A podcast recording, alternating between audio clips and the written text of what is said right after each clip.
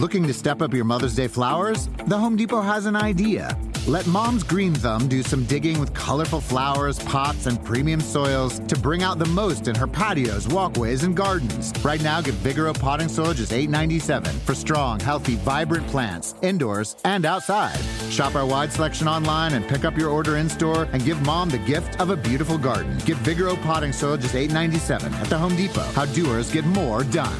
See homedepot.com slash delivery for details. So, why do you want to learn a new language? I'll tell you why. Because donde está el baño can be a very important question at times. You know, Rosetta Stone is the most trusted language learning program, available on desktop or as an app. Fast track your language acquisition with immersive lessons designed to teach you to pick up languages in a natural way. I love the fact that I can go from my laptop to my phone to pretty much anywhere and learn the language of my choice. Not to mention, I'm bringing my communication skills to new heights. Don't put off learning that language. There's no better time than right now to get started. For a limited time, Star Talk Radio listeners can get Rosetta Stone's lifetime membership for 50% off. Visit rosettastone.com slash startalk. That's 50% off unlimited access to 25 language courses for the rest of your life. Redeem your 50% off at rosettastone.com slash startalk today. Universe is filled with secrets and mysteries, leaving us with many questions to be answered. Now more than ever, we find ourselves searching for those answers as the very fabric of space, science, and society are converging. Here for the first time, these worlds collide. As we give you the knowledge that breaks the barrier between what is science and what is merely pop culture. This, this, this is Star Talk. Now, here's your hosts, astrophysicist Dr. Neil deGrasse Tyson and comedian Lynn Koplitz. Star Talk. This is indeed Star Talk. I'm your host, astrophysicist Neil deGrasse Tyson. Lynn Koplitz is in the field this week. Remember, she's a stand up comedian and she's around town making people laugh. As a substitute co-host, who I had uh, what what other choice did I have but to get my main man to join me as co-host of Star Talk Radio, Bill Nye the Science Guy. Bill, welcome as my co-host to Star Talk. Oh, it is so exciting to be here, Dr. Tyson. So exciting. Welcome to Star Talk, ladies and gentlemen. We're going to talk about stars. Well, the universe, really. Uh, the stars being a big, being a metaphor, being a shorthand. Shorthand, that's fine. And you know, Bill, we, I'm usually only accustomed to hearing a one minute version of you as we slot into every show. It's great to get you here in person and see if you have more than one minute of content to deliver us today. Content. so, content, just if I speak to that briefly, content's what we used to call the point. I don't know what that means, Bill. Yeah, so yeah. So uh, it's great to be here, everybody. We have many things going on. We have asteroids coming our way. Well, let me give get, alert the, the, the audience. So the subject of the day is because I I never cease to be impressed with the appetite that the public has for cosmic subjects. So today's subject is going to be sort of this space and the public appetite for it and the public interest for it. And I got you here because you are a man in the public who knows the pulse of oh yes the nations on the pulse of the, the nations the, of the world's uh, pulse, interest in space. the space pulse of the nation's interest in science and in space and later on we have a special guest the one of the founding members of the uh, the Planetary Society out here in, in Los Angeles. and who on earth would that be? That would be who in the universe? Lou, Lou Friedman, the executive director of the Planetary Society. We'll be hearing from him a little later. So, Bill, you know, I, I feel like you know every time I have a guest host who's like a comedian, they got the hots for you. You know, it's just just uh, could be a lot worse. I, I, I don't know why we don't interact with these people a little more ourselves at Nye Labs. That's very nice. Nye Labs. What are Nye Labs? What do you do in Nye Labs? Nye Labs is is my corporation. What is that? It's uh, well. I, mean, I, I, picture you in a lab coat behind sometimes, test tubes. Sometimes we're at a workbench. We have soldering irons. Sometimes. Who's what, is this? We is you? Uh, yeah. Yes. is this is how you refer to you? Is the we? yes, we refer to us as we. okay. Yeah, it's. Uh, I do uh, some stargazing. I do some soldering. I do some. Uh, So wait a minute, I can have the Tyson Labs because I do that at home yes, too. yes. Kno- knock yourself out. All right, all right, just just checking, just checking. So, Bill, Sir William, may I call you? That's that's my Wi- affectionate term It for is charming. Yes, Sir William. Tyson. you. There, you you've surely gotten this question. I get it all the time. People say, "Why are we spending money up in space when we have all these problems here on Earth?" And I try to give the answer, and and I'm fatigued by it. And I'm wondering what what what. I'll tell you what I give. You tell me if you got something better, so that I can add it to my repertoire.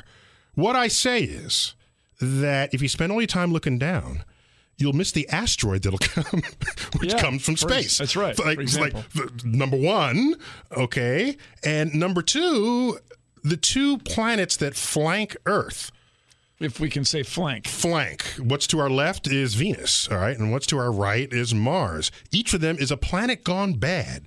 Venus having this runaway greenhouse effect, 900 degrees Fahrenheit on its surface, carbon dioxide atmosphere, and I did the math. It'll cook a 16 inch pizza on the windowsill in nine seconds. That's how hot it is on Venus.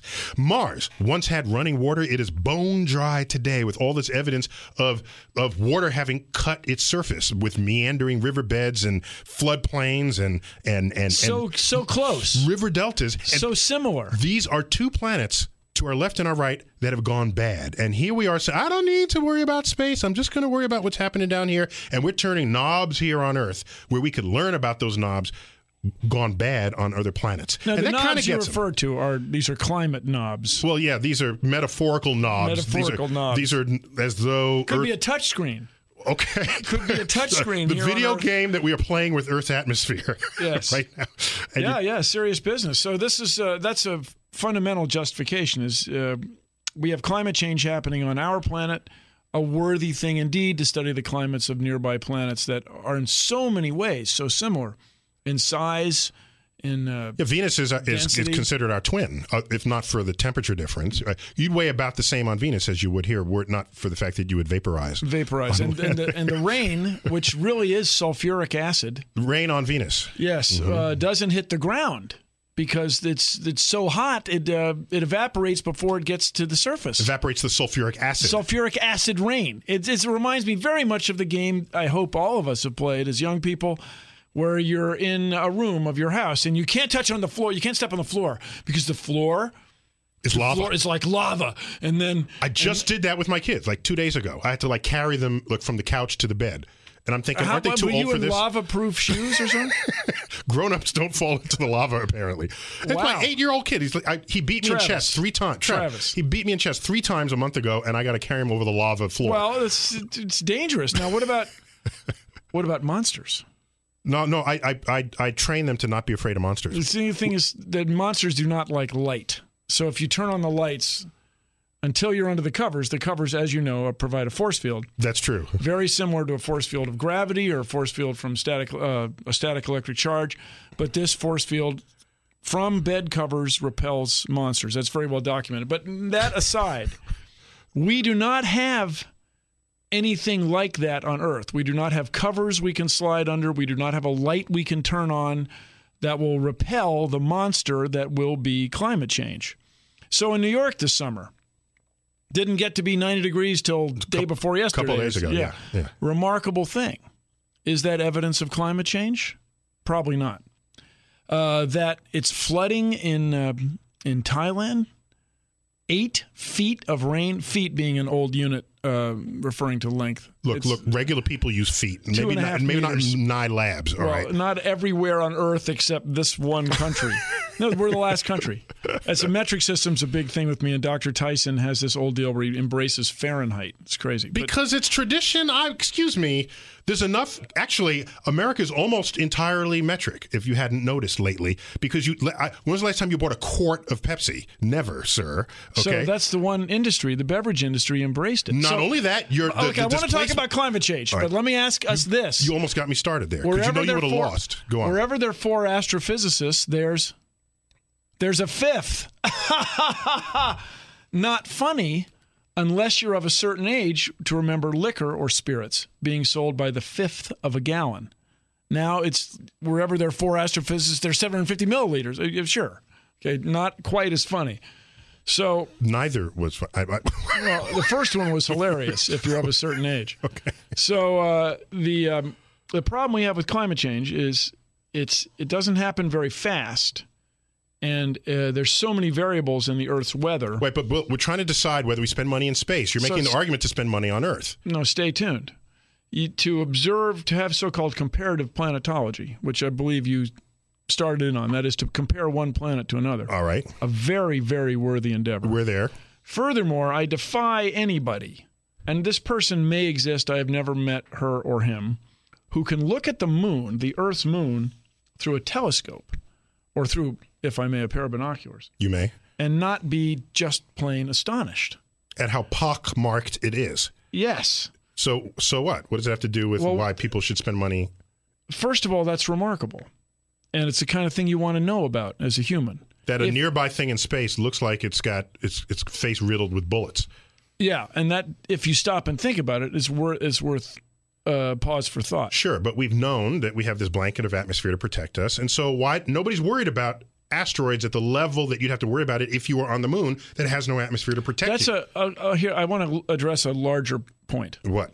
It's not just the asteroids and the cometary impacts, the impactors, Yes. or impactrices. Should there be impactrixes? Should there be There female impactors? Yes. Very okay. reasonable. I don't know how many women you've. Uh, never mind. Well, we won't go too far there, but uh, it's just something that is remarkable that you can start wondering about your place in the universe by looking at the moon. And I know this that you preach this. You're being devil's advocate. I'm still waiting for the money part of this, by the way. by the way, let me remind the listener you're listening to Star Talk Radio, and I'm your host, astrophysicist Neil deGrasse Tyson, and my guest co host this week is the one, the only Sir William, Bill Nye the Science Guy, who's right now pontificating on how and why it is we can and should spend money in space when people might otherwise think to spend that same money here on Earth. a very an ancient question among humans, or at least humans with governments. So, uh, Well, ancient in the era of space exploration. Yeah, just so. the So when you- Sumerians were not worried about spending money in space. it's funny you should bring up the Sumerians. Funny to me. yeah, No doubt the Sumerians had some pretty good astronomy, sure. didn't they? They So- all did because what else are you doing at night? Well, not just that, your life depended on it. Sure, and Yeah. not and not only that, what else were you doing at night? Yeah, well, your life depended on it in the sense that you wanted to raise crops, you Yeah. wanted to have food, you wanted to eat. You raise children, you grow crops. But go on. Okay. It's just a point. Of, Uh, I'll claim that you haven't done a lot of farming. okay. Yeah, it's not. It, it doesn't take care of itself. All right. Yeah. So, uh, uh, so in other, in other words, I claim that the modern interest in asteroids uh, that came to be, the interest came to be on account of looking at uh, dinosaur fossils, uh, is akin, is relevant to our survival in the same way that knowing the motions of the planets and the moons was relevant to survival of people in uh, in uh, In prehistoric, I mean, ancient times. say, uh, well, could, I didn't. I was reluctant to say ancient. Let's say a few thousands of years ago. yeah. All right. That your life depended on it, and so it very well may, may very well may be that the asteroids uh, could take us out if we're not vigilant. And this comes back to this thing. You just want to know what's out there. This is what you preach. I know you're playing devil's advocate, but this is what you preach. You just want to know what's out there. So it is reasonable for any society that wants to know its place in the universe to ask the two fundamental questions of all humans Where do we come from? Are we alone? Yeah, but I that but I agree with You that. spend a little money and I'm it. after you to find reasons beyond the ones I gave you six minutes ago. What Is this another invoice I'm going to get? you gave me reasons and I owe you. now. invoice you. You owe me reasons beyond the ones I gave for why we should spend money in space and not on Earth. And the ones Hold all me, the money that's spent in space is spent on Earth. Sure on space related things. Yeah, yeah. But you want to okay. know your place in the universe. You want to know if you're alone. And Mm-hmm. now we have a, what may be a life and death question associated with an impactor or impactrix. I would claim that the people who are at war and the people who can't pay their next month's rent and the people who can't find food are not worried about our place in the universe when I'll they're faced with they those are. problems. I'll bet you they are. And if you say to them, "Would you be willing to buy one extra cup of coffee a year to know this stuff?" Almost no, no. Everyone you meet will say sure. And if they, oh, so I don't like coffee. Pick, pick your beverage. One extra luxury beverage a year. Would you do it? And people say yes. Yeah. All right. So it's a money thing. It's it's the it's how much money is not being spent that they don't know about that allows them to say yes to that question. Whoa. Whoa. what? You're saying they'll agree once they learn how cheap it is, not if it was expensive as they thought it was, that that would still work. Yes. Let's say let's say I agree with that. Sir William, Can I ask you this? maybe go. Isn't it break time? Yeah. Didn't I We're going to take a break I in a kinda, minute. Didn't I kind of sound at break time? Yeah. Sorry about that, everybody. I was trying to give it dramatic flair. Bill, Uh, Bill so Nye, yes, the science guy. Bill Nye the Science Guy, reminding you that space exploration uh, is not only fascinating, but may also uh, save your life. We'll find out more about that after the break. You're listening to Star Talk Radio. See you in a moment. This podcast is supported by FedEx. Dear small and medium businesses, no one wants happy customers more than you do. So you need a business partner just like you, like FedEx, who understands your passion for serving your customers because they have the same commitment towards you. That's why FedEx offers you picture proof of delivery, packageless and paperless returns, as well as weekend home delivery to 98% of the US on Saturday and 50% on Sunday. See the FedEx service guide for delivery information. What's more, FedEx Ground is faster to more locations than UPS Ground. Trust FedEx for timely deliveries. See what FedEx can do for your business. Absolutely, positively FedEx. Whether you're a family vacation traveler, business tripper, or long weekend adventurer, Choice Hotels has a stay for any you. And that's good because there are a lot of me's. Choice Hotels has over 7,400 locations and 22 brands, including Comfort Hotels, Radisson Hotels, and Cambria Hotels. Get the best value for your money when you book with Choice Hotels. Cambria Hotels feature locally inspired hotel bars with specialty cocktails and downtown locations in the center of it all. Hey, that's me. Radisson Hotels have flexible workspaces to get the most of your business travel and on site restaurants. That's me too. And at Comfort Hotels, you'll enjoy free hot breakfast with fresh waffles, great pools for the entire family, and spacious rooms. Hey, that's me too. I guess I'm just going to have to stay at all of them. Choice Hotels has a stay for any you. Book direct at choicehotels.com, where travel comes true. There's a moment you realize you're ready for what's next in your career. Maybe it's when you're trying a new scone recipe and think, I could open a cafe. Or maybe you're helping a coworker and say, I could teach a course on this. Whatever your moment is, it's never too early to plan for a career that lives longer. That's why, the younger you are, the more you need AARP. For skills training, resume tips, and job listings, visit aarp.org/work. a space cadet or a rocket scientist,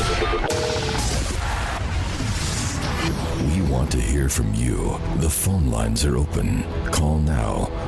This is Star Talk. Welcome back to you, Star Talk. I'm your host, Neil deGrasse Tyson, astrophysicist. Lynn Koplitz, my usual co-host, stand-up comedian and actress, is in the field doing what she does best, and that's making people laugh. In her stead, I yanked from the ether the one, the only Sir William, I call him, Bill Nye, the science guy. Bill, welcome as my co-host to Star Talk Radio. is, it is an honor to. Uh, I'll do what I can to fill Lynn's shoes, and I mean that only figuratively. 'Cause I saw some shoes she was wearing recently. It would be a very challenging. very interesting Yeah. if, in fact, but that's you just an coveted expression. those shoes. Uh, Well, I, I, I'll tell you, as a human, as a result of evolution here on Earth, I am a huge fan of women's shoes. I Okay, that's a different show. I don't. I don't wear them, but I, I'm, I'm kooky for them. We'll come back to that one in another Well, show. no, no. Well, it's All right. evolution. So, uh, Oh, by the way, you talk- can you can track us on the internet at startalkradio.net. Just I want It's your get that in there. homepage. I'm sure it's your homepage, ladies and gentlemen. So just just turn it up loud during this segment. So so so Lou, I want to bring in. Uh, we got a special guest today because uh, right No, now. notice that Dr. Tyson just called me Lou, which I Did I call it? No. I'm- I find thoroughly charming. And here's and there's a reason he called Bill, me Lou. Bill, we have a special guest today. We have Dr. Louis Friedman. Dr. Lou Friedman, welcome to Star Talk Radio. Lou. Well, it's a delight to be here, and I've got to say, uh, I'm uh, enjoying it very much. Lou Friedman is one of the three founders of the Planetary Society based in Pasadena, California. The other two co founders include the then head of the Jet Propulsion Labs in Pasadena. It's a branch of NASA responsible for seeing, building, conceiving, and designing and tracking missions to the planets. Uh, his name's Bruce Murray. And also, the third member of that Trinity was the one and the only Carl Sagan, the late Carl Sagan. So, Lou, you founded the Planetary Society. Why? Well, uh, the idea was that the uh, public was fascinated by this exploration, the adventure of going to other worlds and discovering things there. And at the same time, the federal government was canceling the planetary program. So you had this great dichotomy public interest and political uh, killing the program. So the government, when you say the government was, you mean they were withdrawing money from NASA to send probes to the planets? They were they were actually going to cancel all, all planetary missions in the 1980s and eliminate planetary science as a discipline in NASA. So you you said enough is enough. And Carl Sagan and Bruce Murray said enough is enough. We're out there every day finding all this public interest. Let's do what public what you do with public interest. Form a public interest group.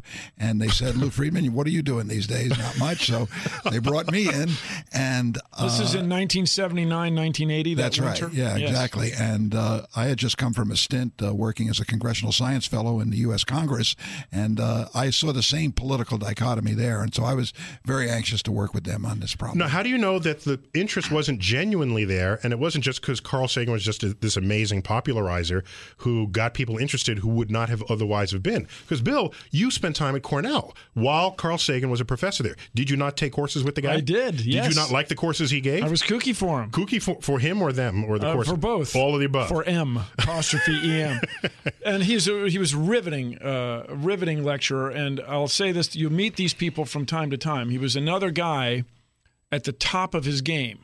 He uh, went on to win a Pulitzer Prize, but he insisted on teaching astronomy 101. He wanted to get the peeps from the get go. right. And let me say to the radio audience, so does Dr. Tyson. I have seen him teach astronomy 101 at a school back east someplace. Princeton. Wasn't it Princeton? It was Princeton. Yeah. Yeah. Okay. So uh, uh, this this this passion is shared by uh, all these guys, these p- three people that started the Planetary Society, and the other people who work there, um, Charlene and on like that. They're all passionate about space exploration. And I just want to throw this credential in about Dr. Bruce Murray. He was called the Admiral of the Solar System. This is the third in the triumvirate there. Yeah, and so you're, we have here today our guest, Lou Friedman. I read, just to talk some more about me, I read Dr. Friedman's book about solar sailing. Ooh. And uh, it was written in 1975, I believe.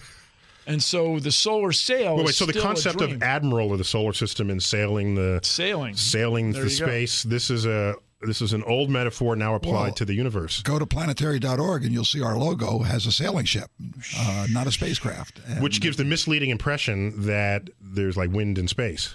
Uh, there is a solar wind, but it is not what is used for the force for solar sailing. And it's So- certainly not what's used for that Spanish galleon that you have in the iconic image for the Planetary Society. Very small effect. Solar wind on the sea it's surface. evocative, Neil.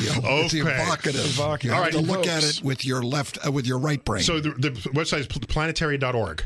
yes, Planetary.org. planetary.org. All right, so so look at it with your left, your right brain, people, not your left brain. so, so Lou, the the so you took it upon yourselves to to to capture this public sentiment in favor of space exploration and shove it in the face of the government. Did, it, A- did it work? Absolutely right. It worked. Uh, planetary exploration wasn't canceled. Uh, we've had a great influence on uh, uh, increased Mars funding, uh, increased uh, near Earth object funding. Uh, What a polite way to say asteroid that might hit Earth when you say near Earth object. true. Is that correct? Fair enough. Absolutely. Very Comets and euphemistic there. Maybe you That's get right. even more money if you said species killing rock. exactly right. Exactly right. You're Death to all rock. no, it's what it is, everybody. It's Yeah. really uh, the, these these objects, which are very hard to detect, could Because they're little and dark. little and dark, but big enough. Big and, enough. and, and especially going fast enough. They're little enough so that Earth will just shake it off, but our ecosystem wouldn't. Yeah, just so. Yeah. Right. So go on. Go on, So, Lou. so uh, we became the fastest growing public membership organization of any kind in the uh, country uh, during those years. Now, I have a vague memory of receiving a letter in the mail back then that said, "Dear citizen of planet Earth." You were uh, right. No, I didn't. correct. I didn't feel that that was a very personal letter when I received it. I did. I joined. I joined in I the spring say, of 1980. I didn't say uh, who is this to. I mean, is this? I didn't feel like it was to me. You So know, I- one of these things that happens when you build a large organization, a public interest group, you have to you you make these things. Carl Sagan used to be criticized for going on the Johnny Carson show because that was popularization. I know a fellow named Neil deGrasse Tyson who's criticized for going on the Stephen Colbert show because it's popularization. It reaches out to people who are not necessarily in our discipline. One of the things we had to do as an organization is say we weren't writing to our colleagues. We're writing to everybody, and we needed to have these mass mailing techniques, underlined sentences, short paragraphs, reply now, and that's not all, folks. Do more. so these are tact. You, you you use mass mailing tactics to drum up interest in the cosmos. That's right, and Well, not not to claim not to drum up interest, so, but yeah. to appeal to people who had that interest and and, and wanted to join something. now, in the '80s and the '70s, we joined something. You're listening to Dr. Lou Friedman, the executive director of the Planetary Society, talking about the birth of the Planetary Society, now going on 30 years, almost a 30 year anniversary. That's right. Having been founded back in 1979, 1980. And I'm your host, Neil deGrasse Tyson, on Star Talk, joined by my one day co host, Sir William, Bill Nye the Science Guy. So Who's vice president of the Planetary Society? that, that's, out. I assure you, that's a coincidence of this show, right? At this moment that I have. If a bomb went off here, boy. so Lou Friedman, so so now you've got this interest. You get the government to reinstate the monies for for uh, the the planetary Exploration of Mars, exploration of Mars, and, and and the like. So can you declare that you have a finger on the pulse of public sentiment for space? Well, I Given c- I, can declare it. Whether I can prove it is a, is a much harder question, of course. You you have a, a lot of things have to come together in public interest. You have to have the right time. You have to have the right excitement. Uh, it's really an easy argument to make. People have wondered since the beginning of time about their place in the universe. About I claim if they're hungry, they're not wondering that. And so we're in no, a I think serious economic Because- strife right now. because j- just the metaphor of the family is what what works here. If no matter how poor you are, you have to worry about food, clothing, and shelter first. But you still want to educate your kids. You still Mm-hmm. want a little money to go to a book, even in a poor home. Right. And that's what we do as a society. Even though we have to worry about the basics, we have to worry about all the crises of healthcare and f- and uh, agriculture. But what it says- and and global warming. Look, I agree. We still have one desire to know more about our place. I agree, but it's by the very way you gave that explanation, you've prioritized it to come after the family solves That's the food It's shelter. Well, of course it comes but after. Of course, I want to build my home before I want to get a book for my children. But that doesn't stop me from working on it all. That's right. You have to do everything all at once, including buy the book for your family, even though you're hungry. So what's the status of it now? How's how's it going now? It's going pretty good. NASA has brought us incredible results from all over the universe, and what what the missing part of it. That's a great is, sentence, by the way. they say, hey, that- look what mommy and daddy got me from all over town. And you say, NASA's brought it in from all over I the universe. It's just so remarkable to think what we're learning about uh, uh, hydrocarbon lakes on Titan and these uh, channels on Mars and the evolution of Mars and Venus that you pointed out earlier. Hydrocarbon, these are methane lakes on Yeah. Mars. Methane like the gas that comes out of your stove if you live in the city. Earth-sized planets orbiting other stars. Okay, it's all there. So, uh, yeah, but what's missing is the human element. We don't know what to do with humans in space, and we haven't known what to do with them since the Apollo days. And right now, that's the big issue gripping NASA. Is should so where are you humans where are you going to land there? What are you going to do? Uh, I'll, I'll tell you. The reason why I ask is because if your original point of advocacy, ag- advocacy was to get us back to explore the planet, we're doing it. So you've succeeded. We're doing it so with robots. So close up shop. We're doing it home. with robots. We No, have so bigger here's visions. We have bigger visions. It's not just sending machines to other worlds. In some way, we're projecting ourselves, and we have to go.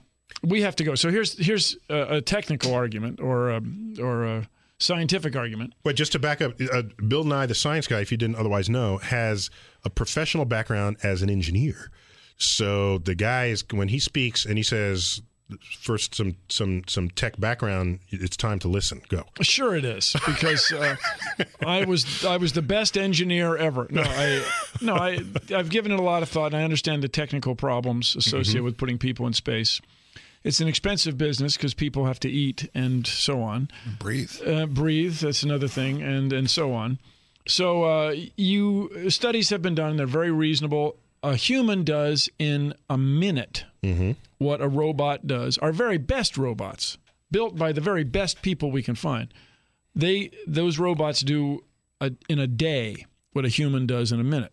So if we have a very cool thing to go study, for example, an oncoming asteroid, be very reasonable to send people there and chip around, chip around with rock hammers. This Just would be a If that's correct, Bill, and I think it is, uh, that means a human is 1,440 times better than the robot, and so we should be willing to That pay was some quick math there, Lou. 1,440 It's closer times to, in astronomical cost. terms, it's around 100,000. Okay, It's a so we factor should- of 100,000. So we should actually. Well, I was thinking we'd be willing to pay Lou, let's just confirm- 1,440 times more for a human mission. than Just a to robot confirm, mission. Lou, 1,440 minutes per day. Yeah. Just to confirm. Okay, so that would But be a ratio of, hours, yeah. of effectiveness of the human brain versus the best human robot a human brain designs and builds.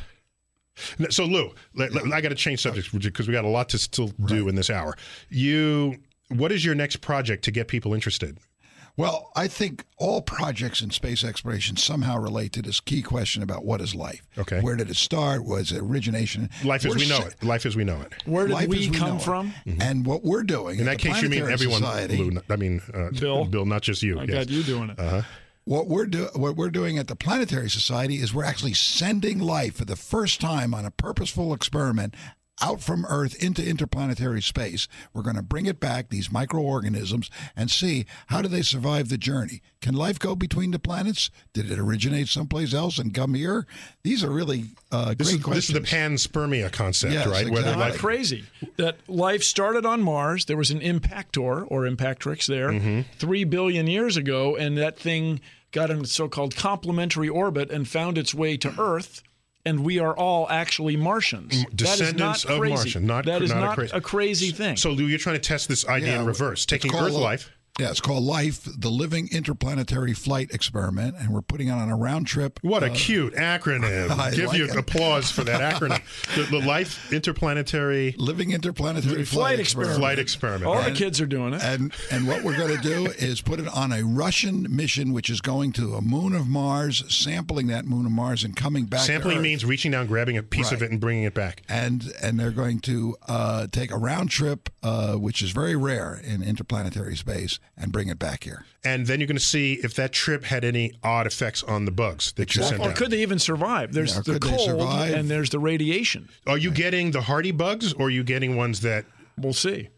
No, no, no. Which Yeah. one? We know they're ones that will we survive. are picking ones that we think have a chance to make it. Yes, we are picking ones that uh, should be radiation resistant. you got to give them a running chance. Yeah, we have to give them a running chance because uh, any life that makes it is really inter- is is really the first uh, demonstration of that whole. So thing. could the high energy rays in space deform the DNA of these bugs so that it comes back as some super virus or some super bacteria?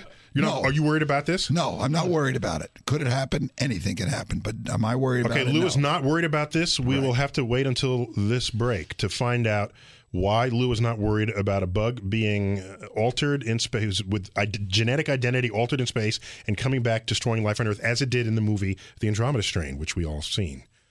Oh, that was a different form. That wasn't a life from Earth coming and going. We'll talk about oh, that Oh, when we oh, get oh, back. oh, we that's get why back, we'll when we be safe. Okay, we'll see you in a minute. You're listening to Star Talk Radio. Welcome back to Star Talk. This is Star Talk Radio. I'm your host, astrophysicist Neil deGrasse Tyson, with my guest co-host, one day only. That's you only get him for one day, Sir William, Bill Nye the Science Guy. Bill, we're back on Star Talk. It's exciting to be back, and we're here also with uh, Dr. Lou Friedman, who's the executive director of the Planetary Society. And if you just joined us, we were discussing the LIFE mission, the Living Interplanetary Flight Experiment from the Planetary Society. Full disclosure, I'm the vice president of the Planetary Society. Dr. Tyson is on the board of the Planetary Society. But here's the thing we're going to send living things from Earth. These are bacteria and a piece of the tundra uh, to Phobos. Piece of the Russian tundra. Uh, no, actually, it turns out we're sending all three life forms, not just bacteria, but also uh, uh, the uh, uh, the archaea and the, euca- uh, And the eukaryotes? uh, as well as well as a colony of uh, tundra. But it turns out we got our co- tundra from the Negev desert.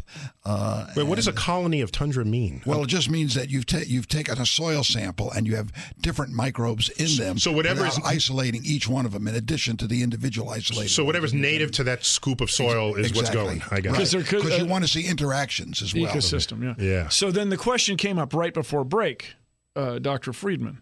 What if one of these uh, organisms mutates and comes back able to kill us all? Well, uh, in, in point of fact, they'll be handled very, very carefully in, in laboratories. Lou, that doesn't sound convincing enough. I need But- more. People handle smallpox. they handle bubonic plague uh, without killing us all. And and in science, you can never say n- it cannot happen. There's, Just you so. can't just go and say, so I can't tell you no, that won't happen. I can tell you that we know these, uh, characterized all these uh, microorganisms very, very carefully. We know what they are. Uh, we think we know uh, what. Uh, that this kind of genetic engineering along the way won't happen, uh, and But even if does it does, happen, that's something it to won't be be dangerous. Even if it does happen, that's something to study. Yes, Oh, exactly, exactly, Okay. and it's uh, and uh, it's the reason that we're actually conducting this uh, activity to see if there's any uh, effect in, in, on on the survival and the growth or so this is development of these things. This is an unshielded spacecraft, so that general cosmic radiation can hit it, it as it would any bacteria that stows away on a rock that was flung from the well, surface that's of the the, the key. You, you you said the key point inside a rock. So in general, a bacteria, even when it's uh, coming from another planet, is shielded. It's inside the rock, and we sort of have an artificial rock by having it in a capsule inside the spacecraft. So it's sort of simulating the idea of being of uh, how you'd make the journey. They don't make it. So it's not all- encased in lead, but No, it's it's- encased in something well, it's permeable. encased in Right, fabulous exactly. aerospace metal. Well, yeah, but not enough to block the That's right, radiation. and there'll be from the radiation environment, and, and they're encased, and it's a vacuum, and it's all. Now this sounds this sounds very cool. And is this drumming up public interest and public Well, support? it's the first time it's ever been done, and we've been a little cautious about how we uh, advertise this so far because uh, it's on a Russian mission, and the Russian mission hasn't launched yet. Uh, and uh, until it launches, and until we can be sure that uh, we're keeping to schedule and all the different engineering constraints are met, uh, then we'll probably publicize it a lot more. Why is it on a Russian mission and not an American mission? Because there's no American, you know, the only country that's ever done a sample return from a, another planetary body uh, is the Soviet Union. No, it's Americans because the astronauts brought moon rocks back from the moon. So- Sir, Did I, say, did I say automated sample? No, you didn't. Okay. It's automated. I should have said automated. All right. All right. First soft landing. First, the first, first, times a first robotic pictures of the far ever side. done. And so uh, uh, the Russians are the only ones that now planning a sample return mission. The Japanese uh, are doing one. It's a very interesting one to an asteroid, uh, and it's a Hayabusa mission. We should have gotten on that. It was a mistake by us not to think of We, this. the Planetary Society. We, the Planetary Society. Right. But we didn't think of this experiment in time. We're hoping to do it on, with the Japanese later. But let me just clarify: the Planetary Society is not some renegade space nuts. There's a premise Are that you saying that there are renegade space nuts? there are plenty. I've We're a met them all. non-governmental organization who gets along with all governments. What- what- Largest non-governmental space interest organization in the world. Okay, but the point I'm making is you're not just a bunch of space nuts ma- inventing stuff to do. Insisting that we it's our manifest no, it's destiny for to public live interest. on Mars. These Yeah. are things that would not have made peer review science uh, activity. We do them because they're publicly interesting and engaging, and yet they're well conceived scientifically. well, so they wouldn't have made peer review because they're not advancing a science frontier as much as they're, in the interest of the Planetary Society, advancing a public uh, Interest. a public interest know. frontier. Right. Exactly. Okay. And another Exactly. example of that. would, would was- this be like Bill? Didn't you have you put you put something on a Mars rover, if I remember correctly? Uh, there's two things, and the, the You say- did this. and you say Bill Nye did. It's a little bit of an exaggeration. I uh, there are two sundials on Mars on Spirit and Opportunity rovers, The two rovers that are there now, they've been there. and they are casting shadows. And uh, as we sit here uh, in this meeting, uh, this uh, radio show, I want to remind everybody that sundials should have a motto. Our motto on two two sundials on Mars is two worlds, one sun. That and works. The, and the man who created that motto is Dr. Lou Friedman, sitting right here with us. But Bill Nye is the one who answered the question. Bill, We know how to tell time. Why did we put sundials on a, on this spacecraft? So I this mean, would be a, an, ex, an experiment that would not s- survive a peer review Ex- science panel. absolutely, yeah. Why did we put sundials on Mars anyway? First of all, we need to have a shadow casting feature on the photometric calibration target. That is to say, you cast a shadow on another world so that you can look at the light that comes into the shadow from that planet's sky. If you've never done it on Earth, look at a, something very white and cast a shadow, and you will see a little bit of light blue on a sunny day. Because that's the blue that's not the sun. That's the blue that's not the sun. The blue if, sky. If you th- do a little thought experiment, if you're on the moon and you look away from the sun, the sky is absolutely black, jet black. Uh, then if you do that on Earth, you look away from the sun, the sky is a beautiful blue, azure. So on Mars, it's this orange or taupe or salmon or mocha or something. And so uh, we're going to have Mocha. a shadow cave. It's not mocha. Uh, so you can get in Stop a a fist taupe. fight. Stop you a taupe. You can get in a fist fight in the planetary sky coloring bar over that. So uh, we're going to have this shadow casting feature anyway. And I said this is a wonderful opportunity to reckon time on another world. And it has it had great public interest uh, at first. We had a lot of sundial pictures, and it still has a background. Just when then we set up the Earth Dial project, where we had about fifty uh, 10 times size sundials around the world with webcams on them. And we could then compare the length and direction of shadows around the world on single websites. This it was became big fun. this became a human participation Yeah. activity, And it led to another thing called Voices, uh, which was what people sound like around the world who have built these sundials. It was these Earth dials. It was big fun. And uh, the sundials are needed That's for calibrating just so you know. That's that's Bill Nye, the science guy, talking to you right now. Oh, and sorry, you're yes. listening to Star Talk Radio. I'm Neil deGrasse Tyson, and our guest on this pro, Bill Nye is my guest co-host, but our guest in this program is. Dr. Lou Friedman, Executive Director of the Planetary Society, the world's largest space interest group, non-governmental. non-governmental. He's been, tell, he's been telling us about what activities they've been involved in to drum up community, public, national, international interest in space activities. And so, so Bill, so you've got these sundials on Mars, and they would bring a level of public interest that the normal experiments on these rovers would not have. That's, That's the right. point. Furthermore, there's one more detail which is I think is important to realize. We put an inscription on there on both of these Mars dials, as they came to be called, and uh, they are a message to the future, What's- and they are inherently optimistic. What do they say? Among other things, we people of Earth built these in our year 2003. It says our year to get in to get around who's in charge of calendar reckoning. Okay. Our year 2003 uh, arrived here in 2004. We built these instruments to study the Martian environment. Learn about Mars's past and prepare for our future. And then it says, That's to- not a very pithy statement. then it says, well, it's, it's it goes around four edges of this thing that would fit in the palm of your hand, and then the last panel says, to those who visit here, we wish a safe journey and the joy of discovery. And that is the essence of this enterprise. my I, wouldn't you also wish them a safe return home? well, it's, well, I, I don't. I hope. Depends. I hope they depends. thought By of the that. time those are found, it may not be an important thing to have a safe return home. It may By be that trivial. time- not for you, because like you're, you know, how old are you now? Uh, we also, so Dr. Tyson, are we supposed to include? Relatively young. We're supposed to that. include. We hope you brought your favorite candy. I mean, we're supposed to like. We hope you're not hungry.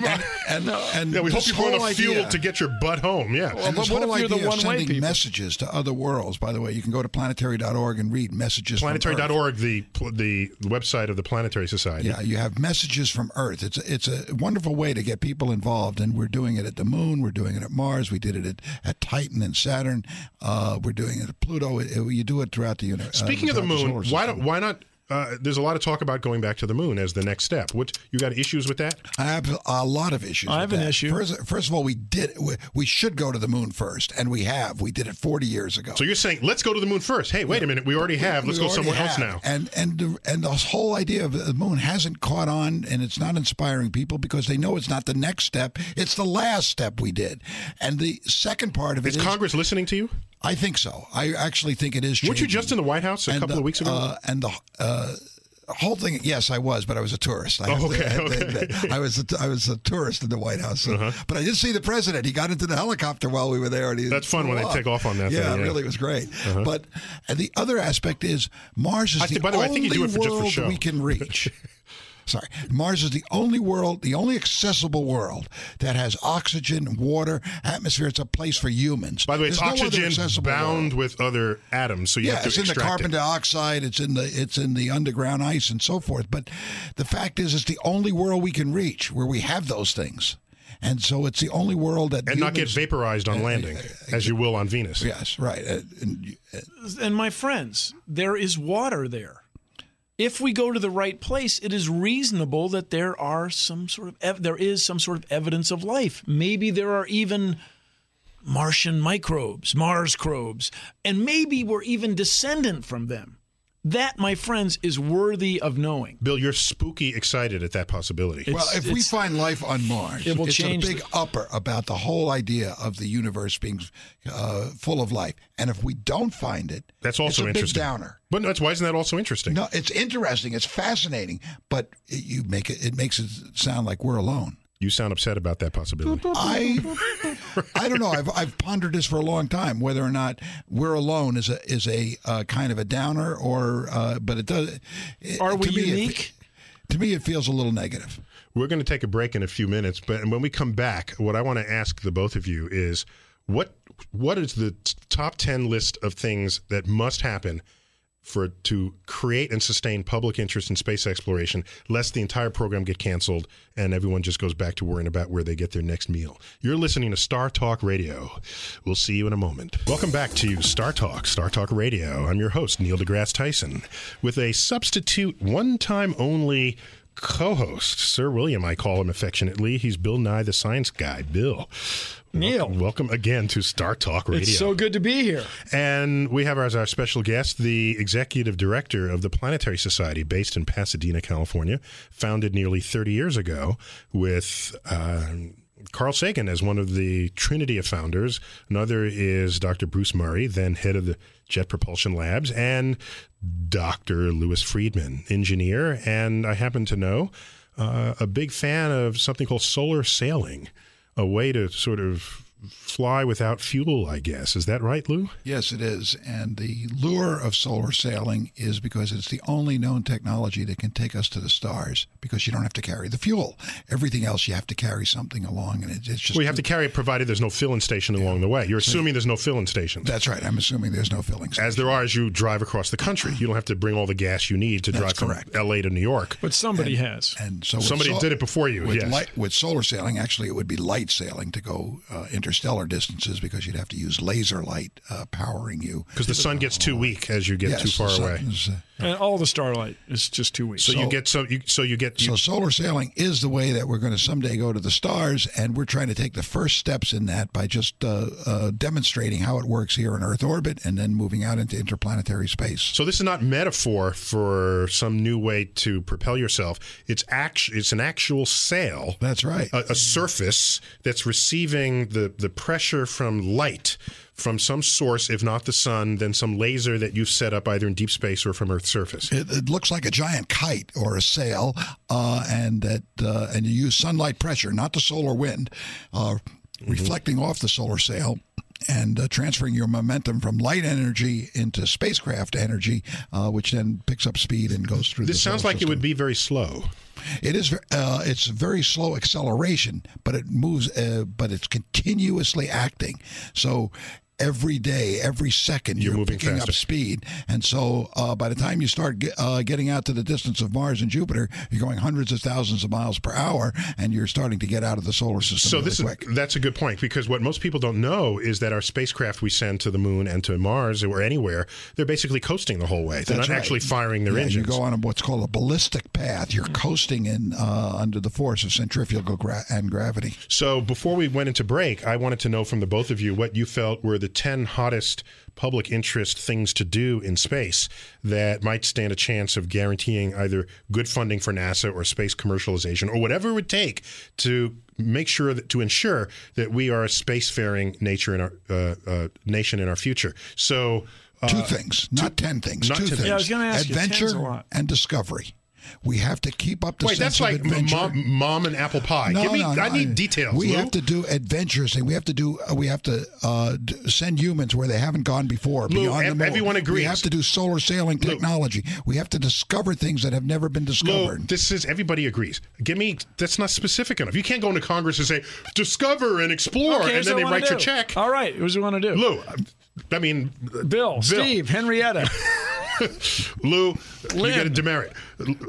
Bill, give tell me. Give- so we're gonna go. when we get arguing, I notice everybody calls everybody by the other name here. so what we're gonna do, Doctor Tyson? yes. We're gonna go, and my fellow viewers, uh, listeners, we're gonna go to Mars with people, and we're gonna go to a place that is very exciting in terms of life. So you think you can just up and do that and No. then say that No. that's an exciting thing to do when that itself might cost $100 billion? stand by? So we're going to do first is go to some place where no one has gone before, and let's start with the Lagrange points. Now you have probably loyal viewers, and this is a This guy. would be listeners, yeah. Uh, that's is radio, viewers, Bill. listeners. I know you're a TV the- man. Well, it's the most visual. Medium. No one medium. can see you now. It's Okay. the most visual medium. uh, so we would go to the Lagrange points, and Lagrange did this fabulous analysis where you don't have to do the equations of motion; you just have to do the total energy, kinetic and potential energy. And so these are places where the gravity is in balance. The gravity of the sun, the Earth, the Moon, and the spacecraft are very nearly in balance. This is in a point in empty space where everything balances, uh, all the right? Mm-hmm. middle of nowheresville, except it's not quite. So we would go up there and see if we can get there and back easily. Mm-hmm. Park some stuff there, maybe some fuel, and then we go from there to an asteroid. And we will make the same discoveries on the same level that the humans made walking around on the moon compared to the robots made on the moon. That is to say, the discoveries will be made, but the adventure will be there. Okay, so Lou, this what what Bill just said seems at least as a first step a little more affordable than what you're Absolutely, and, and that's quite right. You, I, I use the example is if you have to get to New York in the old days, uh, not not now.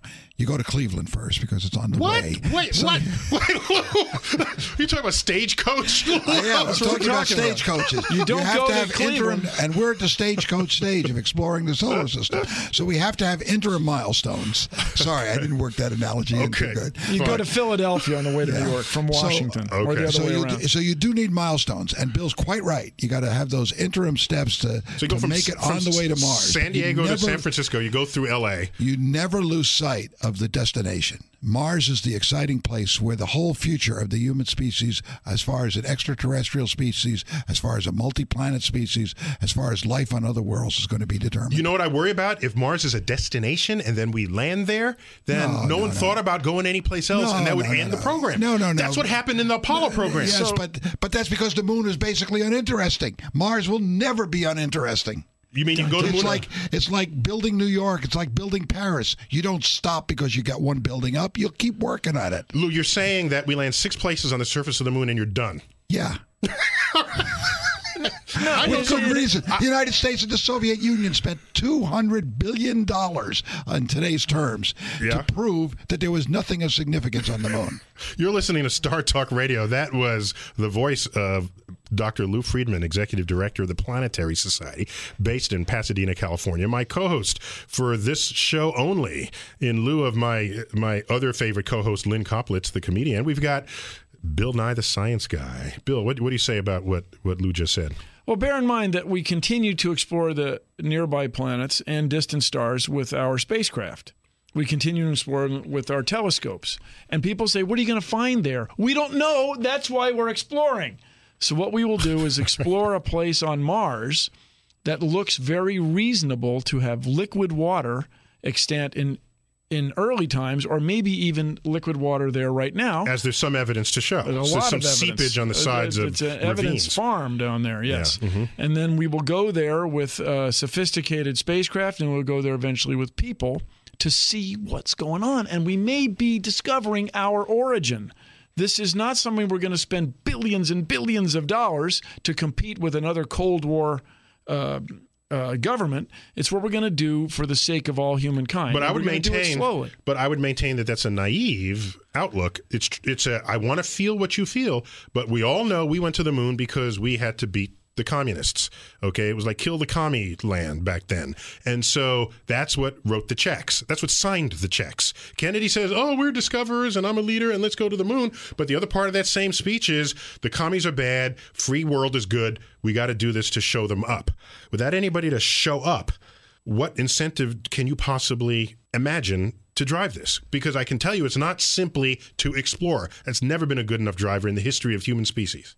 But the idea of, of nations doing great exploration has been very important. It was uh, important throughout the 16th, 17th, 18th, 19th century. Yes. Because it was a sign of national leadership of Britain, of Holland, of Spain. It wasn't just leadership. And- it's because now half of, half of the Western Hemisphere speaks Spanish because Columbus couldn't get Italy to pay for his voyages. But the idea that the United States would con- would quit exploration while China, India, and Japan and Oh, I other. Asian So we'd be countries embarrassed are by that. coming up uh, that will be the Portugal of the future if we quit exploration while they're coming into the Oh, okay. No. So so what you're saying is you agree that it's not a good enough driver to do it because it's fun or interesting or enlightening to do. You're saying we should do it so that we don't come in last.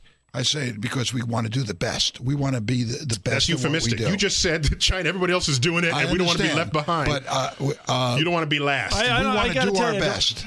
I don't fully agree. And uh, Well, the time will. And the, the- don't agree fast because we've got like a minute left. I know. Well, so we'll see what comes up in the last uh, with the next few years. But exploration of, of other worlds could change this one.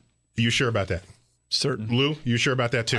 I, I absolutely agree with Bill. All right, all right. You, we're running out of time here. You've been listening to Star Talk Radio. I'm Neil deGrasse Tyson, your host. Star Talk Radio is funded by the National